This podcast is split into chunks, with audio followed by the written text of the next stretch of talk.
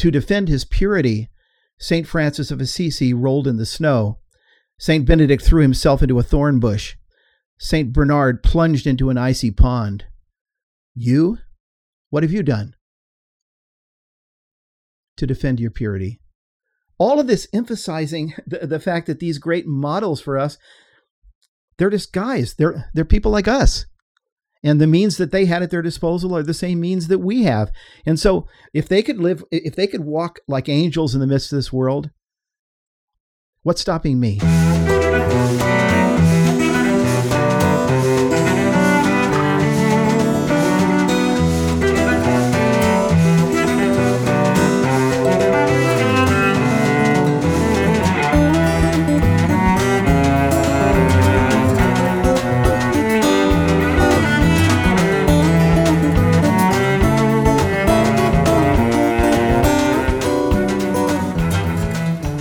Welcome to another set apart episode of On the Journey with Matt and Ken and Kenny. We are with the Coming Home Network, an apostolate built by and for people who came from various backgrounds into the Catholic Church. You can find us at chnetwork.org. We also have an online community full of people who are on the journey or who have come into the church from other backgrounds, all kind of uh, building on each other's experiences and asking each other's questions and answering them in turn. That's community.chnetwork.org. And this program, along with all the things that we make, are made possible by our generous partners in mission. Almost everything we do is free, and it's because of people who have uh, decided to partner with us in this mission. And uh, if you want to join that group of people, uh, Kenny Burchard would happily be able to talk to you and point you towards chnetwork.org slash donate, especially as the end of the year approaches. Please do remember us yes. in your end of year giving. Ken Kenny, how are you? Doing great. Doing good, yeah, man. Set Doing apart wonderful. to the Lord. Indeed. And of course, set apart. I mean, that's the the word holy means set apart. And that's the word we're going to focus on today, which means that we've got a lot of heavy lifting to do because when I tell my friends that I'm part of the Catholic Church, sometimes the last word that comes to mind for them is the word holy. So, Boy, Kenny, where sure. do we begin today? Yeah, that's actually a really great place to begin, Matt. Um, we're we're in this long series on the church, and of course, we're in the part of the Catechism that discusses the four marks of the church that are mm-hmm. outlined um, in an expanded way in the Nicene. Let me see if I can say it the right way. The Nicene Constantinopolitan Creed, which we all say in the liturgy, in the Mass. And this identifies the church in that article of faith as one holy, Catholic, and apostolic church. Well, last time we dealt with the first one that mm-hmm. the church is one.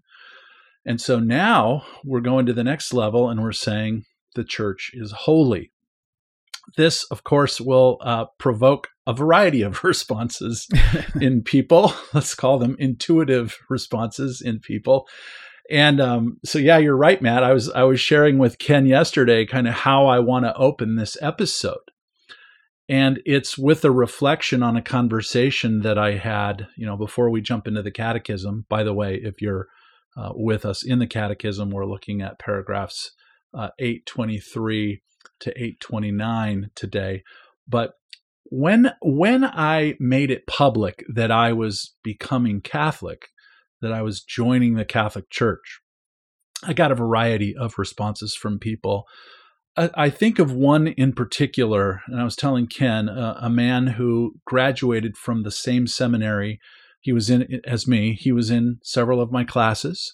We have the exact same degree, a degree, a master's degree in New Testament biblical theology and it's it's a guy I knew and hung out with, and we had, I would say, a really good uh, friendship.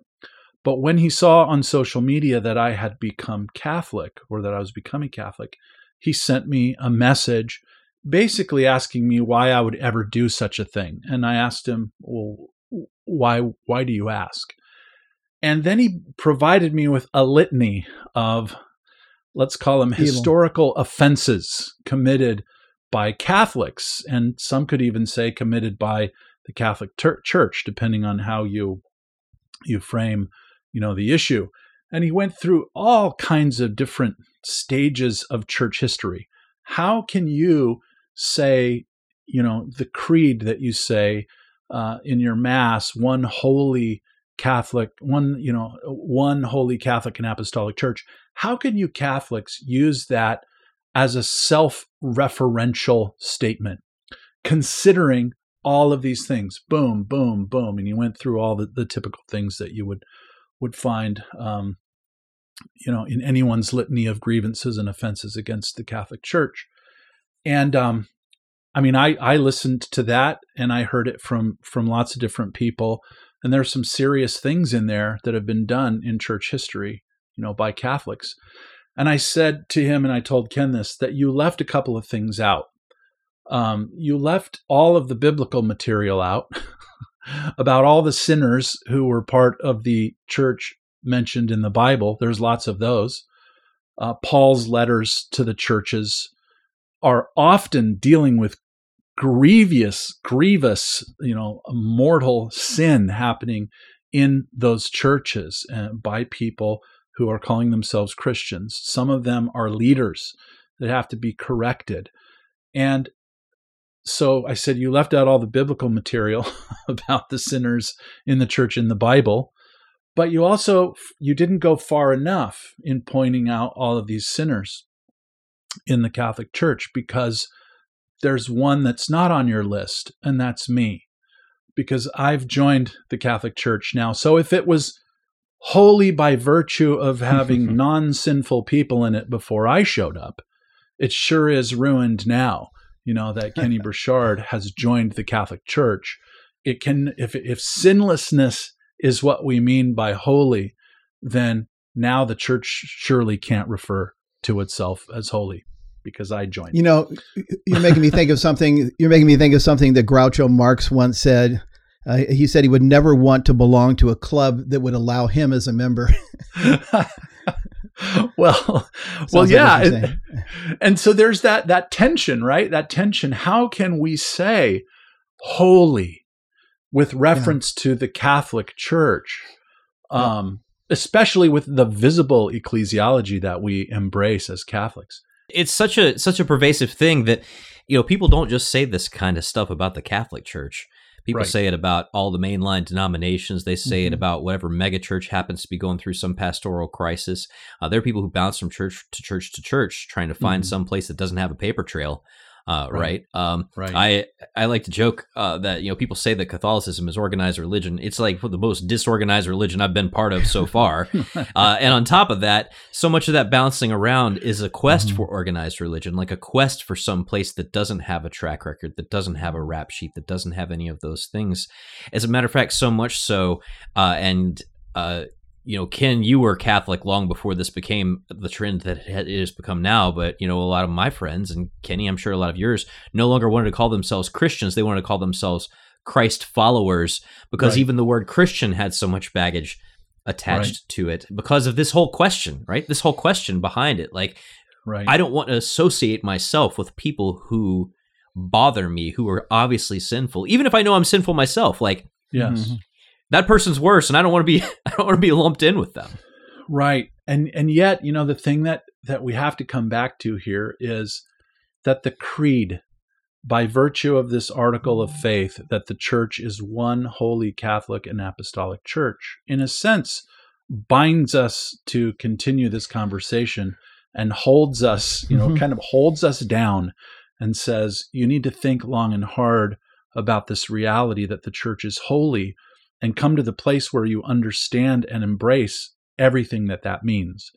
And this is why I'm so grateful that we have, you know, that we have the catechism to help us on this journey that we're all on. So let me jump in then. Let's look at, to begin with, paragraph 823 in the catechism. Here's what it says The church is held as a matter of faith to be unfailingly holy. This is because Christ, the Son of God, who, with the Father and the Spirit, is hailed as alone holy, loved the church as his bride, giving himself up for her, so as to sanctify her, he joined her to himself as his body and endowed her with the gift of the Holy Spirit for the glory of God. The church then is, quote, the holy people of God, and her members are called saints. Now, there's a lot to unpack there. I'll just share a couple of thoughts here and then let you guys take off, and then we'll toss it to Ken for the next paragraph. But this is important, and we've talked about this in other areas as well. For instance, when we talked about Mary being full of grace and, and some of the dogmatic teaching of the church about her, and how we came to understand that any virtue that we have as Christians doesn't originate with us. It doesn't come from us. It isn't innate to who we are apart from God. And this is where the catechism begins. It wants us to root our concept of the church's holiness in the right place. And that's in the Holy One, you know, the Trinity, uh, Father, Son, and Holy Spirit. By virtue of, now we need some of our previous ecclesiology to unpack this a little bit, but by virtue of the nuptial relationship that the church has with Jesus, by virtue of being one body with Him, the church then comes to receive her holiness from Jesus. And in this way, the catechism will not let us, the church's ecclesiology will not let us divorce ourselves from, if I can use the, the language here, our holy bridegroom. He is the one who makes us holy by mm-hmm. virtue mm-hmm. of who he is. That's that's not only a status by virtue of our relationship, but also a process, as we're going to see as uh, mm-hmm. Ken sort of takes the next part that this image of of Jesus making the church holy through a process is what's outlined, for instance, in the mm-hmm. book of Ephesians. But that's as much as I'll say on that first piece, and then I'll toss it to you guys. Yeah, the one thing I was just going to add is that this is pulling directly from a passage in Ephesians that's going to come up mm-hmm. again later, and I just want to mm-hmm. read it so that mm-hmm. mm-hmm. you know if you were to hear what what Kenny just read in isolation and be like, "Well, that's an awful bold claim for the church to make about itself," I want it to be clear that it mm-hmm. is pulling it directly, and I'm just going to read. I'll read it out of my NIV because that's what I have handy right now. But Paul says in Ephesians five, uh, verse 25 husbands love your wives just as christ loved the church and gave himself up for her. I think we're okay with that part right? Mm-hmm. to make her holy cleansing her by the washing with water through the word. Paul's mm-hmm. talking about baptism right? And to present her to himself as a radiant church without stain or wrinkle or any other blemish but holy and blameless. I don't, did anybody ever sing the song uh she's glorious church without spot or wrinkle washed in the blood of the lamb Oh yeah, I mean, absolutely. I wouldn't have made this same connection in the same way that the Catechism mm-hmm. is making it. But we sang that song all the time because mm-hmm. I think, at least in some sense, we believe that was true, right? Uh, in my world, in, in the holiness mm-hmm. movement, of course, we had holy built into the title of the movement I was part of, but we still believe that. Amen. You know, um, what I what I what I blah, blah, blah, blah, what I would like to do here is uh, first of all apologize for my glasses. You know, I, I just looked at myself in the in the recording, and I realized how stupid these glasses I wear every week look. And I just want to say, I buy these at the dollar store. Yeah, Kenny and Matt. I go in there and I grab I grab handfuls of these reading glasses for a dollar a piece.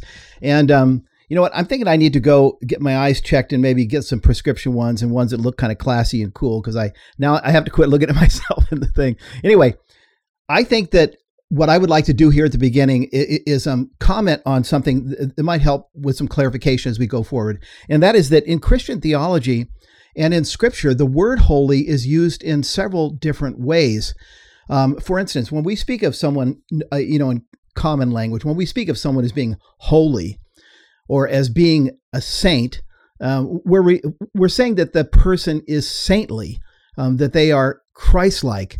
And if they were completely holy and completely saint, uh, saintly, as we will be when we're finally in the presence of God, then uh, that person would be completely sinless. And we're using holiness in that way. But when St. Paul writes to the church in Colossae, for instance, and he, and, and he writes to the saints and faithful brethren in Christ, Paul isn't saying, you know, I'm writing to all of you people who are sinless in the, in the city of Colossae. Not at all. Uh, he's speaking of them, if you will, as God sees them in Christ, as they are predestined to become in Christ. Listen to how Paul talks in, in Colossians chapter 3 as an example. If you then have been raised with Christ, Seek the things that are above, where Christ is seated at the right hand of God. Set your mind on the things that are above, not on the things that are on earth, for you have died, and your life is hidden with Christ in God. When Christ, who is our life, appears, then you also will appear with him in glory. He's, he's, he's speaking in some sense of who they are in Jesus, who they are destined to be in Jesus, even though they are still on this earth and there's still a process, as you said, okay? So the word holy sometimes means sinless or saintly. Sometimes the word holy means uh, is a way of um, expressing who Christ, who God has made us in Christ and who we are being transformed to become. And then there's even a third way in which the word holy is used, you guys, because sometimes the word holy in Scripture is simply used to refer to that which is dedicated to God. And in this way, the altar of sacrifice in the Old Covenant tabernacle um, it could be said to be, or would should be said to be, holy to the Lord, um, as well as the sacrifices on the altar, as well as the pans and utensils and everything used in the process of making these sacrifices, as well as the priest's clothing and the priests themselves. All of these would have been said to be holy to the Lord in the sense that they had been dedicated to the Lord. And so, so I just wanted to say we, we've got at least these three notions floating about in our minds. And when we read in where the Catechism says, the part you just read, Kenny, that the church is the holy people of God and her members are called saints, um, it isn't saying that this church in the present now is just loaded down with sinless beings, sinless men and women. It's saying something a little different than that. It's saying that this is a people who are dedi- who have been dedicated to the Lord and who in Jesus Christ are predestined to holiness and purity and it's a work that God has begun in them um, and then we'll continue to do in them. So that's what I want to throw in before we go to the next paragraph if you have anything else. Okay, well I'll just go into uh, paragraph 824 then which says this and I'll comment a bit along the way. United with Christ, the church is sanctified by him. Through him and with him, she becomes sanctifying. Okay, a, a, a brief comment here. A common idea among many, many non Catholic Christians is that the Catholic Church teaches that we somehow perfect ourselves through our own works. You know, as I mentioned in the series we did on salvation, uh, the pastor John MacArthur referred to the Catholic view of salvation as a damning system of works righteousness. And I just want to comment here this is false. Listen to what it says United with Christ, the church is sanctified by him. Through him and with him, she becomes sanctifying. I think of what St. Augustine famously said that, that even when God crowns our merits, he will be doing nothing other than crowning the work of his own grace within us. It's all the work of God's grace.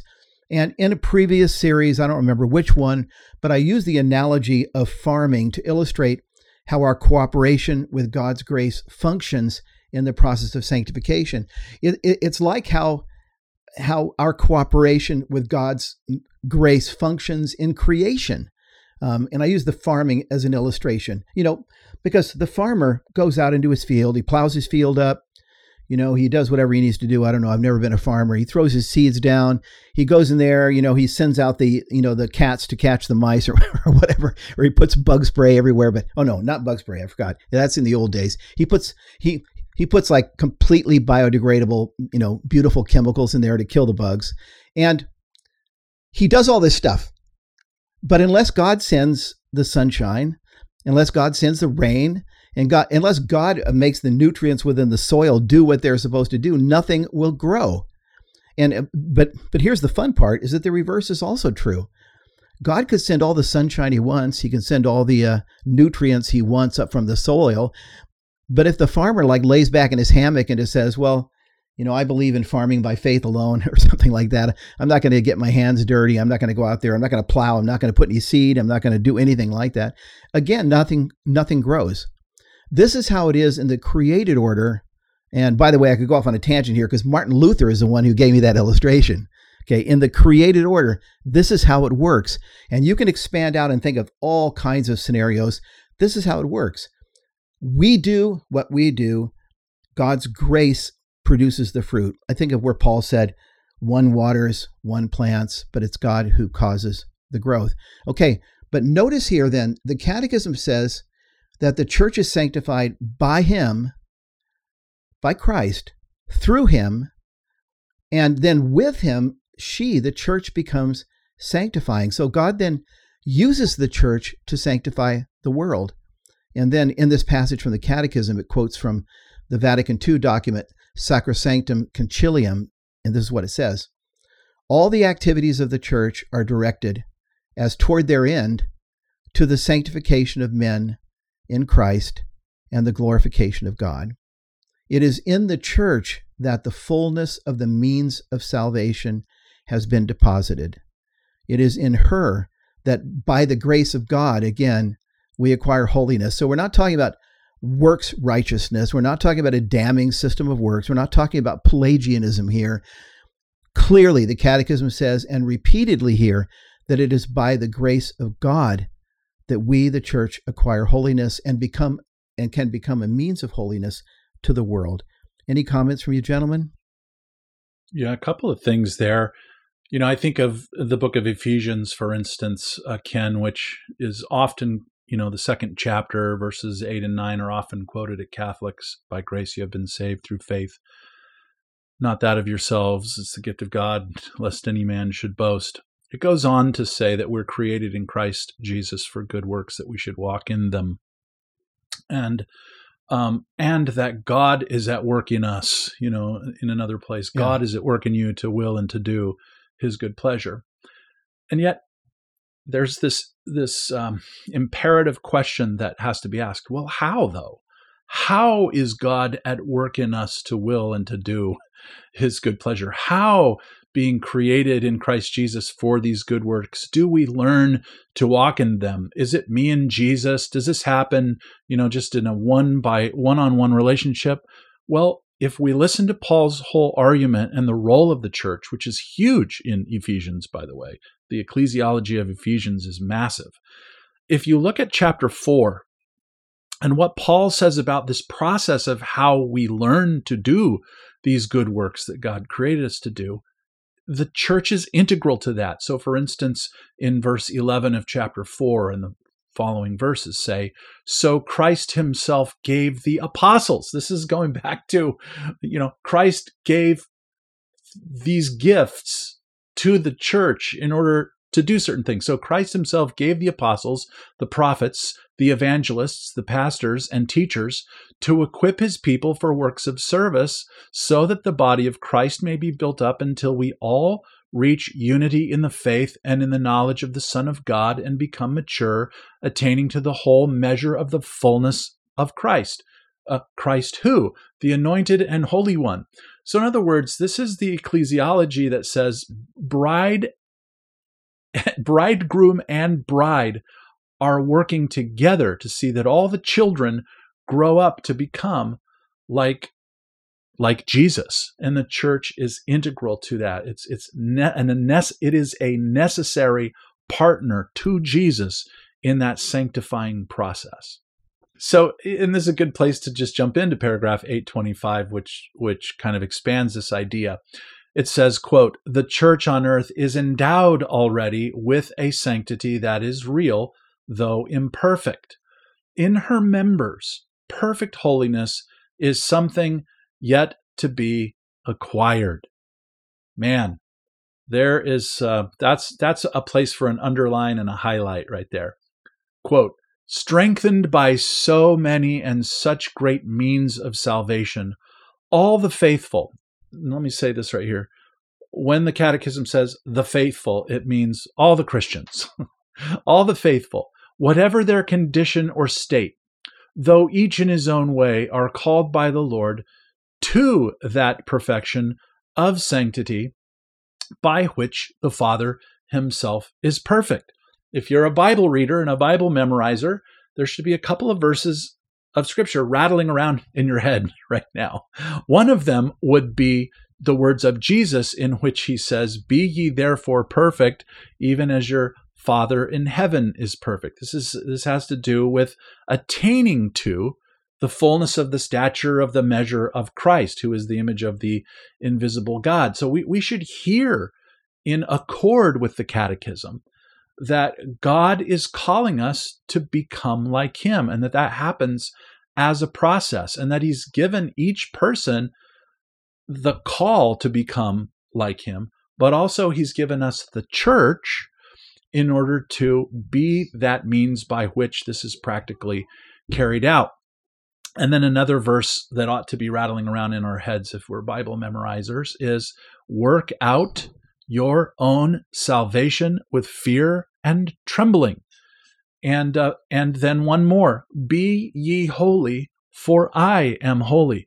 That's that is the requirement that God puts. Yes, First Peter, the requirement that God puts on all Christians, but not only the requirement, but the graces and the gifts necessary to that end are given to us in and through the church.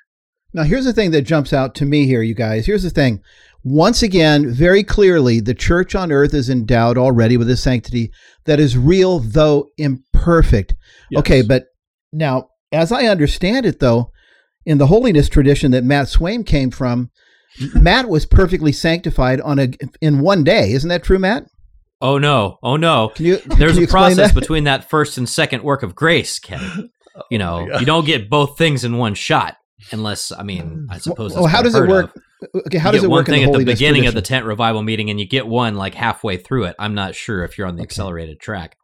No, but but with the holiness movement, you have like some some stuff that you don't you don't know how to reconcile, and eh, because there's well there's there's some well it's partly because of the way that we use the ho- word holy, but as Kenny was reading here, um, it says uh, that all the faithful, whatever their condition or state, though each in his own way, are called by the Lord to that perfection of sanctity by which the Father himself is perfect. So what it's saying is that you are already holy, meaning set apart, right? That Mhm.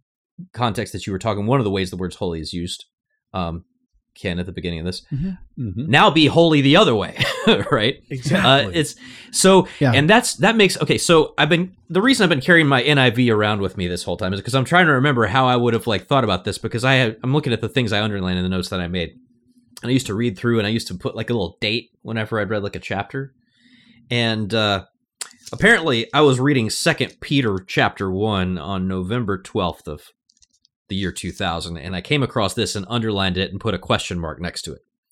So St. Peter says, um, and he's talking about kindness, godliness, brotherly love, all these things. And he says, if you possess these qualities in increasing measure, they will keep you from being ineffective and unproductive in your knowledge of our Lord Jesus Christ. That's fine. Yeah. Um, but if anyone does not have them, he is nearsighted and blind, and has forgotten that he has been cleansed from his past sins. Mhm. What? what what does Peter mean by saying if you're a bad person you've forgotten you've been cleansed, of your past sins? I mean, in one sense I would have understood that as backsliding, but in another sense what Peter's appealing to is the idea you are set apart. You are holy in the set apart sense. Now be holy Mhm. in the other sense because you don't Mhm. forget that you were set apart Mhm. right um it's it's it just fleshes out that idea that i didn't know exactly how to hang all the pieces i didn't have the i didn't have the shelves to put all these things on in in that holiness movement Mhm. Well, you know, the, there's a certain trend, a very popular trend within certain evangelical cir- circles now that focus so heavily on what's referred to as positional truth. You know, that, you know, that in Christ I was forgiven, in Christ I have been sanctified and washed. You know, they, they put so much stress on positional truth that they don't even want to talk about that second half. You know, therefore, do it. You know, you've Mhm. been washed, therefore do it. And uh, some some of them get so um, extreme with this that they become nervous at any commandment. They they become nervous at the thought of of anything being told to do anything because the focus is so entirely on wait wait wait wait. In Christ I am perfect. In Christ I'm already perfect, and they just want to think about that all day long. yeah well Um, that's the difference between the holiness movement and that is that the holiness is like tell me every single rule so i don't accidentally break one of them you know because Right. i'm not supposed to smoke or chew or run around with girls who do like what else am i not supposed to be doing because i don't want to accidentally Yeah. like cross yeah, and some. this is this is the classic. Catholic and Yeah. and the answer Yep. to the question: Do you Catholics believe in positional holiness uh, or you know practical holiness? And our answer just has to be yes, because Yeah. because the Bible teaches both. Our intuitive answer is to embrace both, and here's what the the Bible or, and the Catechism are both saying about our sanctity or our sanctification as Christians is that yes, we do have a position, a status, if you will, before God, but that status is really a call to a lifestyle uh, that we that we live into as followers of Jesus, and it's different. I like how the Catechism says, look, in a sense.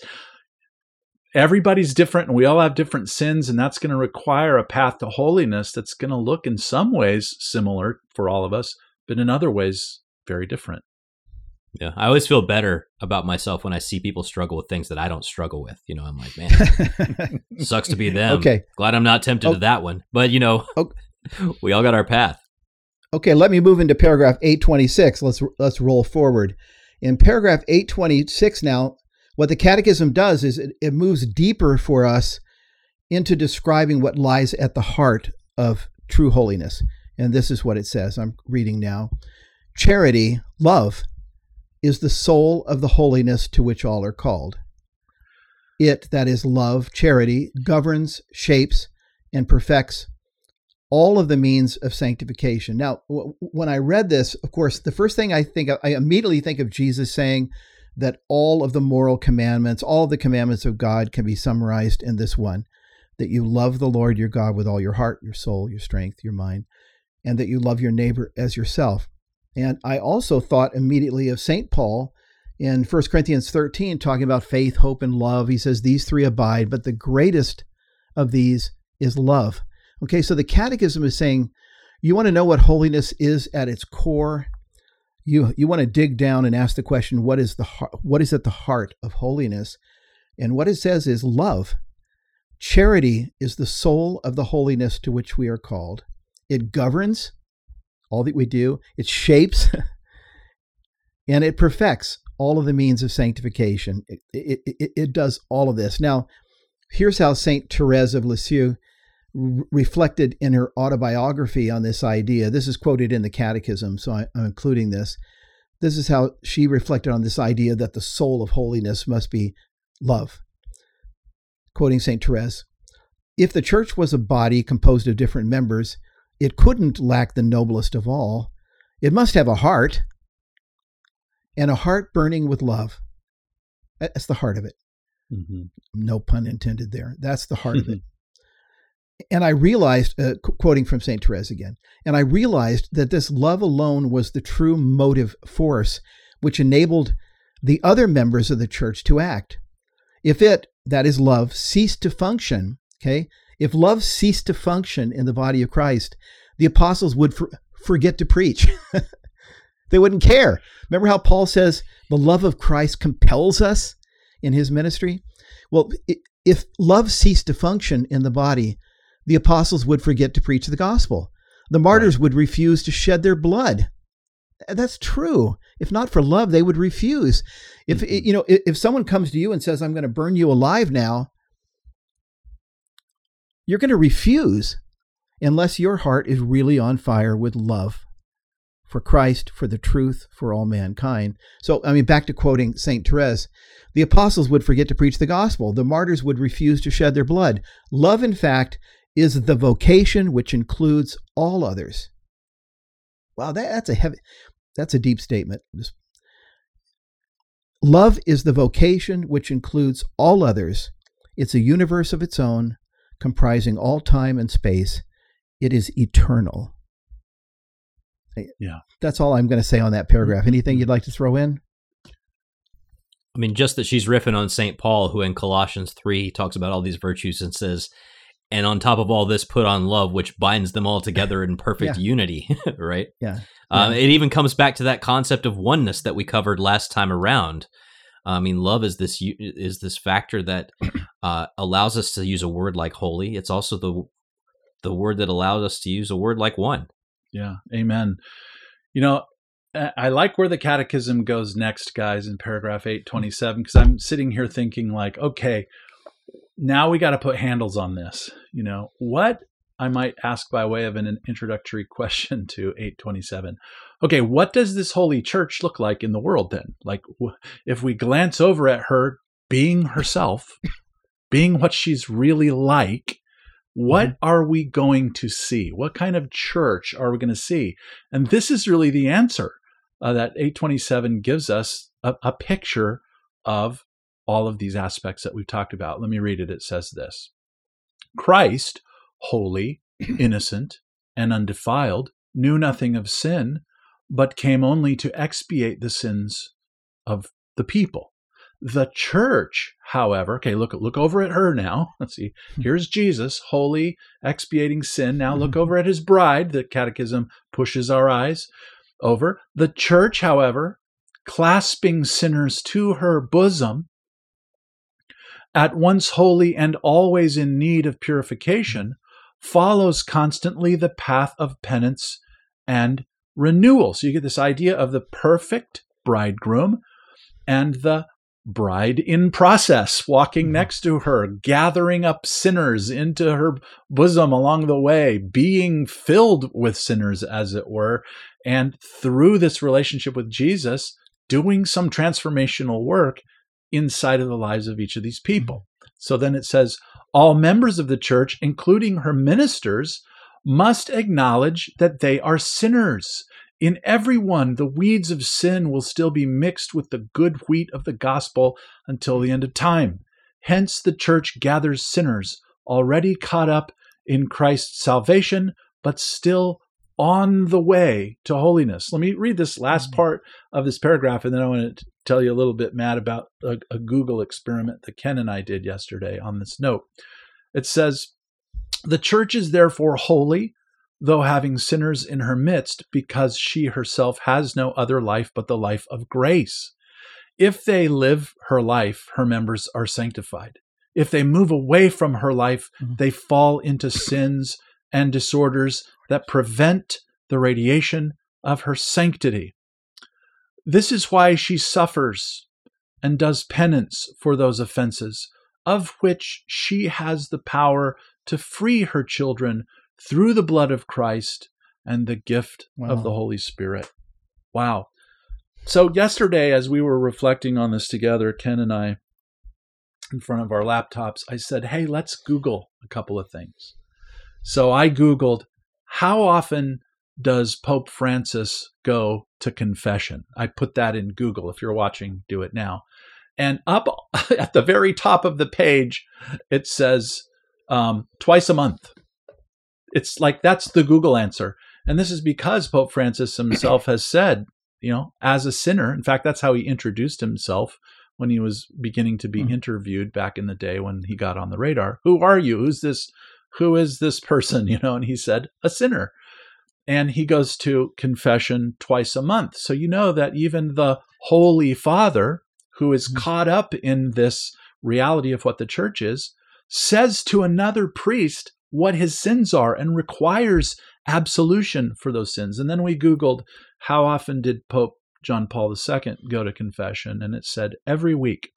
But not only that, there, there's this language here that the church herself, you, you might say, as an institution or as the visible presence of Jesus in the world, has to publicly take responsibility for his, you mm-hmm. know, the sins of of her past and maybe even of her present and suffer for those sins and do penance because of those mm-hmm. sins um, because she's in this mm-hmm. state of, uh, of having this holy status but also still being filled with sinful people and so you know for my part it doesn't surprise me when i find myself one of these sinners on the way uh, to you know the fullness of of god's grace and goodness it doesn't surprise me to see fellow sinners in the church.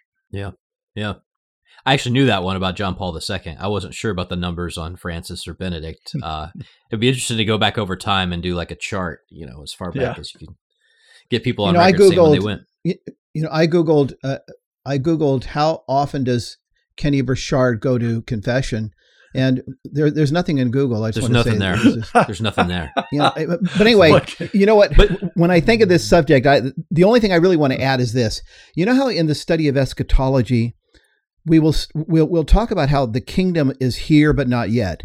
The Yes. kingdom is now but Yes. not yet. There's al- it, it, this is another variation on the the both and you know kind of conception. But the kingdom is here in this world, but it's not fully consummated. It's not here. It's not here entirely yet. And it's the same thing with with this um, issue of holiness. And I I think that we've seen a hint of it in almost every paragraph that we've read so far. This hint of now but not yet. There's a sense in which the church is holy now. It is devoted to God, is dedicated to God in Christ because of his forgiveness and his washing us clean. Ezekiel 36, I will wash you clean. Because he gives us, he takes out our hearts of stone and he gives us new hearts in regeneration. Because he puts his spirit within us and causes us, we're holy, but not yet. You know, the, Mhm. our, our holiness is now, but not yet. And, and we just see this again really in every paragraph. So, you know, impossible to say that, that Catholic theology is Pelagian um, because no, it's as purely biblical. Just as Paul said, you know, oh, well, you quoted uh, many passages a little while ago you work out your own salvation with fear and trembling because it is God who is at work in you, both to will and to do. There's the both and one waters, one plants, but God causes the growth. All the way through, there's the both and. It's not Pelagianism, it's not works righteousness. And, um, you know, the, the balance is purely New Testament. Yeah, there's two sentences in that paragraph that really just highlight this so well in that paragraph 827. It's, they're worth underlining in your catechism. The line that says that the church is at once holy and always in need of purification, right? Mm-hmm. and then that line, the, the just a couple of sentences later, if they live her life, her members are sanctified. Ooh. If they move away from her life, they fall into sins and disorders that prevent the radiation of her sanctity. This helps me also make sense of like, oh, let's say you read a headline where, you know. Father Smith embezzled thousands of dollars from Sacred Heart Parish or something.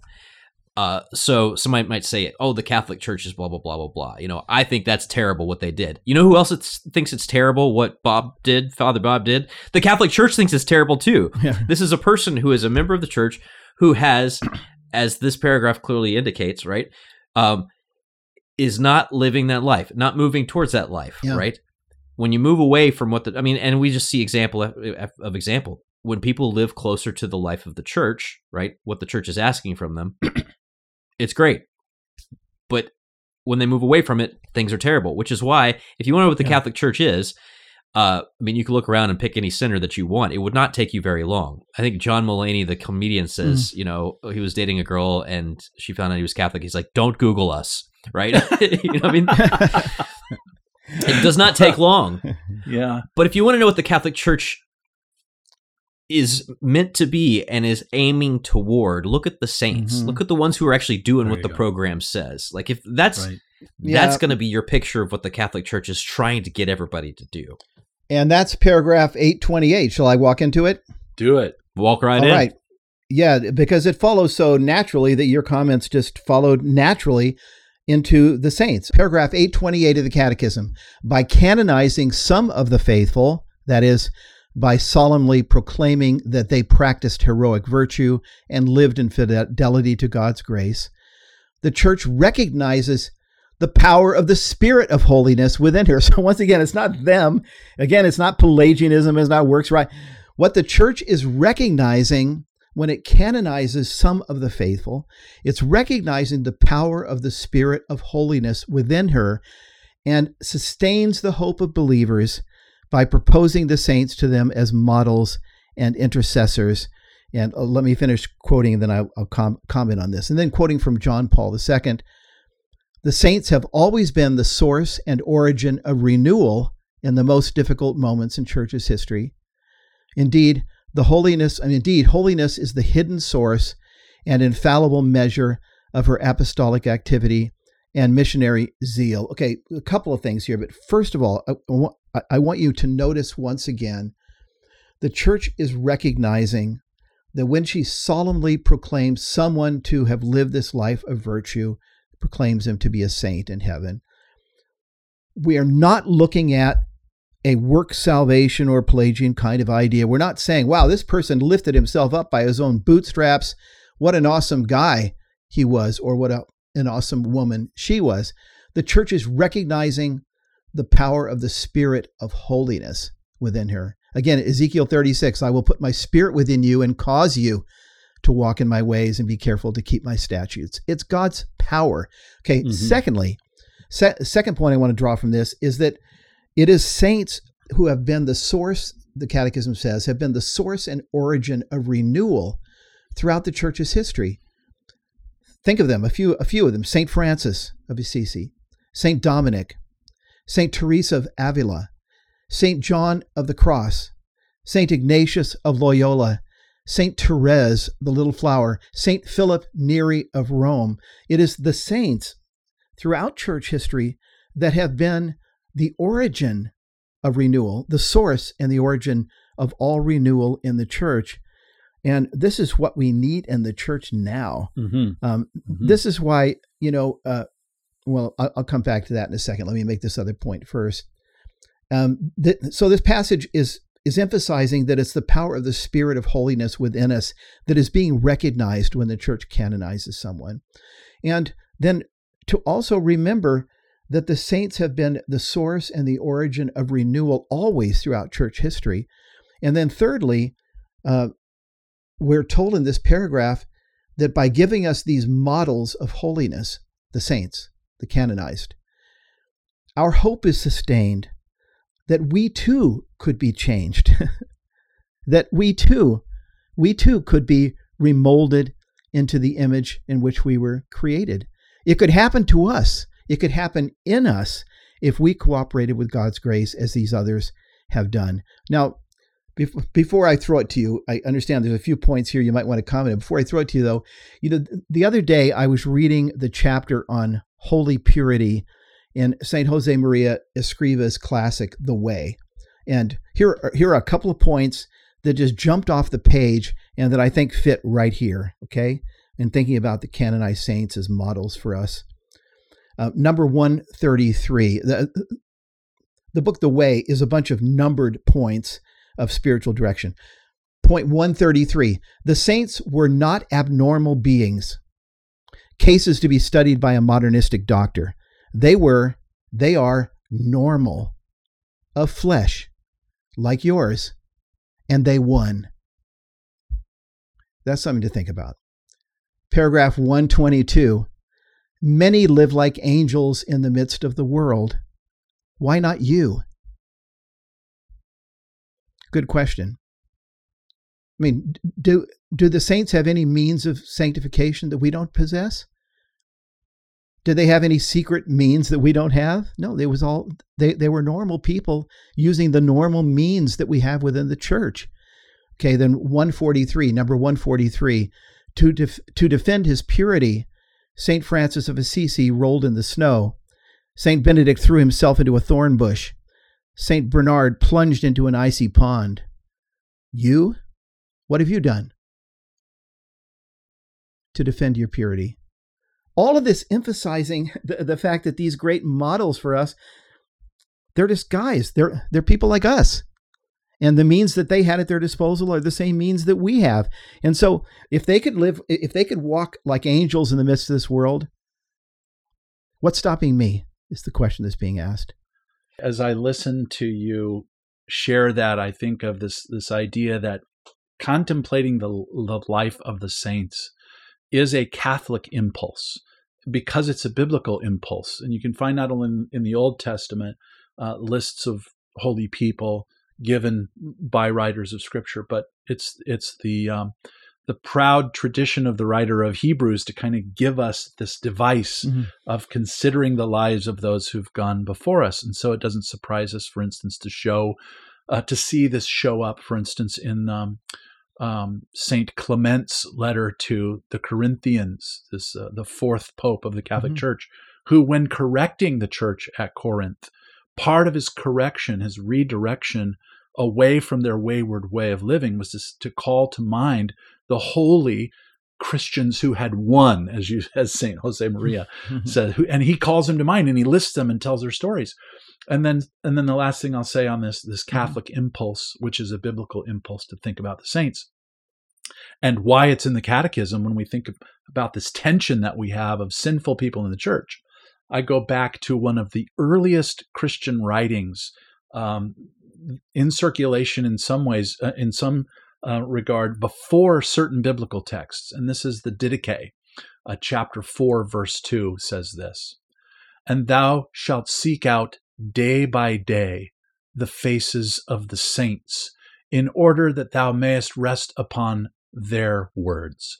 And so early wow. in the church's life, because of what we see in scripture, and because we are these pilgrims on this journey, we're encouraged while we see sinners and ourselves being among them to think of those who won and to think about their lives and to follow in their footsteps as they were following Jesus. You know, you mentioned uh, people like Saint Benedict who you know started Western monasticism and essentially saved civilization as the Roman Empire is falling apart, right? Or Francis, who rebuilt the church, as it were, uh, both kind of literally and figuratively in that era, and started this whole movement of friars. Um, but I also think about people like uh, a personal favorite of mine is Servant of God Julia Greeley, um, who is buried in Denver's Sacred Heart Cathedral, and is I hope she will be canonized in my lifetime. She's an incredible, incredible story. She was born into slavery. She had one eye permanently damaged from the whip of a of a slave master, um, but had this beautiful uh, faith that radiated through her, and she was kind of known to go through the streets carrying a wagon, collecting things, and uh, she would deliver things to people in secret because she knew that some of the poor people that uh, she was going to try and help would be too proud to have someone see them mm-hmm. you know receive that charity especially from mm-hmm. someone who used to be a slave right so th- this incredible heart of charity and when she died and her funeral took place scads and scads of people showed up to this funeral and they were all like wait you knew her too? You know? Like yeah. the, the church is full of saints like that as well who have these invisible powerful witnesses that you know you mentioned saint therese who's quoted all over the catechism. Like nobody even knew she was like a big deal until after she was dead and people got a hold of her diaries. Like there are all these hidden examples as well um those who won. I love that phrase. Mm, mm, because it, it yeah. does it does they were normal. tell you that like yeah they were normal I, when and, normal men and the other quote that won. comes to mind um is G.K. Chesterton who talks about how like all sinners are alike, man. They're just like uncreatively living by impulse, right? you can go through the news and uh, the six o'clock news and you're, you know, the six and 11, right? It's going to be the same dumb crimes by the same dumb things. This person did drugs and shot somebody. This person, like, you know, yeah, blah, blah, blah. It's all the same stuff. The saints, man, it's like yeah. These yeah. radiantly different, uh, explosive images of grace. Don't judge the church by me judge it by Julia Greeley. you know, judge yeah. it by people well, like that. You know, as they say, don't don't judge a medicine by those who don't take it. You know, the, I'm thinking of that passage that says those who do live by the church, you know, succeed, and those who don't, you know, have have problems.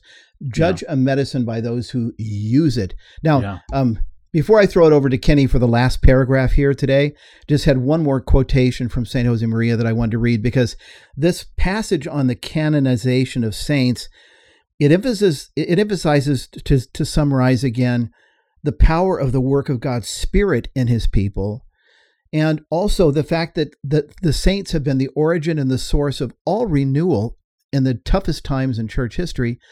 And then, thirdly, that they provide for us models. And, and these models give us hope. The, the word hope, I believe, was in there. I'm looking at back right now. They, yeah, it, it it sustains the hope of believers by proposing the saints to them as models and intercessors. Uh, here's the final quotation that I want to make from uh, uh that I want to read from Saint Josemaria Escriva. This is number 301 in the way, where he says, A secret, an open secret, these world crises are crises of saints. God wants a handful of men and women of his own in every human activity. And then, Pax Christi in Regno Christi, the peace of Christ in the kingdom of Christ. That's what he wants.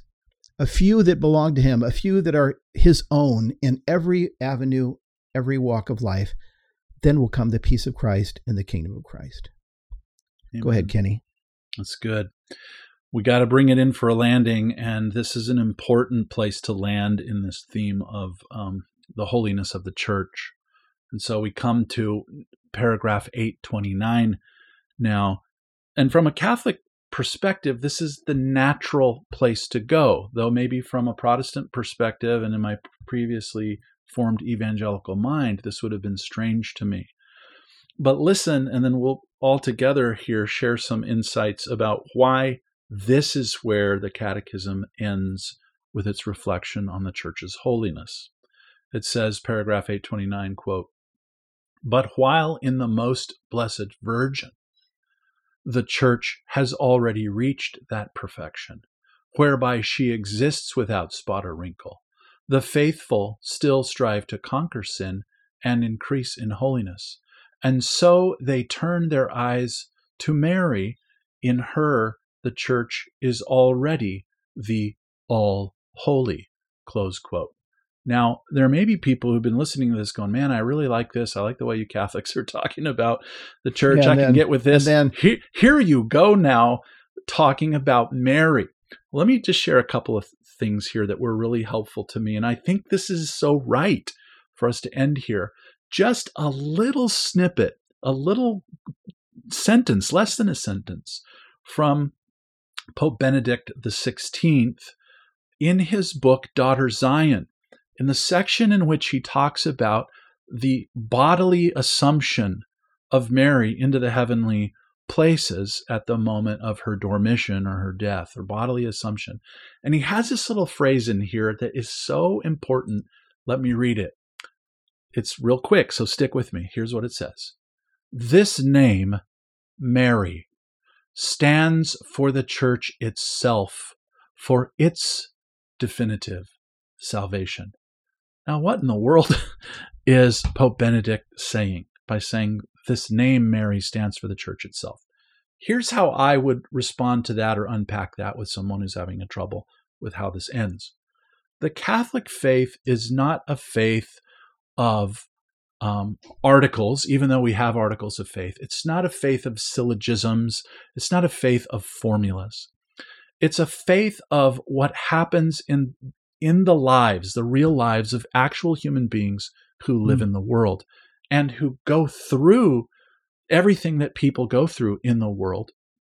And the choices that they make and the ways in which they live in the world and then what happens to them. Like much of what we've unpacked today together guys is about that and about the two ways you know and and what happens to both kinds of people. And what pope benedict does here is he says in a sense the faith, the Christian faith, which brings about the total holiness of the human person, otherwise separated from God and without hope. That that work of God's grace has come to its fullness of realization in a human being. Boy, don't we need something like that. Don't we need a human example of where all this grace, this fullness of grace, has come to its full eschatological fulfillment. And the and the Catechism is saying this has happened for one of us. It's mm-hmm, happened. Mm-hmm.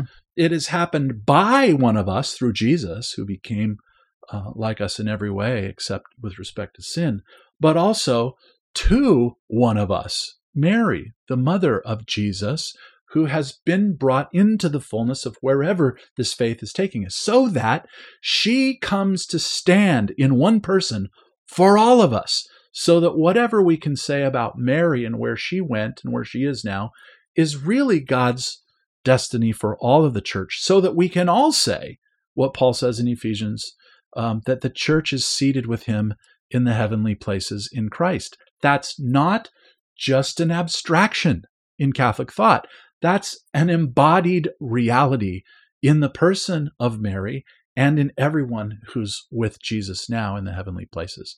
And that's as much as I'll say. Very, I'll very well. That's enough. I mean, because that was very well, yeah, very well said. When I think of Mary, when I think of the logic of these paragraphs, okay, I, I don't have them all in my mind, but basically, the church is holy. Her holiness comes from Christ, her her bridegroom. The ch- while being holy, the church pursues holiness, so it's now but not yet. And now, let me give you some examples of the saints. You know, Mhm. uh, Mhm. pe- people who have have taken all the means that are available to us within Christ's church, His bride, and have used them and have won. Um, but you know, we need an exhibit A though of the final product. You know, Yes, and that's why this paragraph this paragraph comes last. It, it- it's like in a courtroom. It's like let's haul out Exhibit A finally and say, here is what I'm talking about in concrete. And I love the fact that you began by saying that Christianity is not a formula and it's it, it's not a syllogism. It's not in, it's it's about a real it's about a real life. Yeah. Mhm. Mhm. Amen. Yeah, I, It's about the. it's I've about lost the, real ability thing. to say anything better. It's about the real thing. So yeah, Exhibit A. That was great. That was great. There's a great insights video at the Coming Home Network website. Uh, Father Michael Rainier talks about this concept of, of Mary, motherhood, and the church, and how they all sort of fit together in these images. And you know, what is the church called to do as the body of Christ, but also in her individual members? We're called to um, to hear the gospel, right? To receive it with joy. Uh, you know, to let it grow within us, to bear it forth to the world, right? uh, then you know we are to be with Christ at the cross, and then at the end of all things, be with Him bodily in heaven. This is the whole story of the church. The thing is, that all those things actually happened to Mary. Like, Yeah. Yeah, I was going to say you're a tricky guy. I was going to say you're a tricky guy. I, once I I, started going, going, right? with this. exactly, like Yeah. all those things that the church is supposed Yeah. to do, Mary actually did. Like she received the gospel with joy, bore it, let it grow within her, receive Christ. You know, was with him at the cross, and Yeah. and you know, so so when the church kind of brings it in for a landing here, the church wants you to to connect those dots uh, in a very clear Yeah. way. Wonderful. So, Okay, I'm All right. done. all right. Well, then I guess if you're done, then we're done. I, I'm just done. I, You have Nothing reached your full eschatological conclusion. there you Yes. go.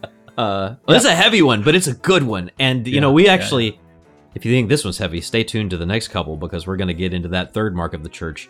The church is Catholic. Catholic. And that's where everybody's going to get real excited. So uh, stay tuned for that. In the meantime, if you want to watch other episodes of On the Journey, specifically this series on the church, it's all at chnetwork.org. Uh, you can go back and watch those. You can watch the other series we've done as well on baptism, um, even the one on Mary. Uh, but you can also join our online community. It's a great place to connect with others, including Ken and Kenny and I.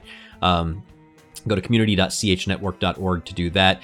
And want to remind you also that we try and make these things free to anybody who comes asking for help and, and uh, with questions. And we're only able to do that because of our generous partners in mission who make these things possible. If you want to join them and become a partner in putting this kind of thing together, please do reach out to us. chnetwork.org slash donate. You can make a one-time or recurring gift. And with the end of the year coming, those end of year gifts are a huge blessing to us. So, Yeah.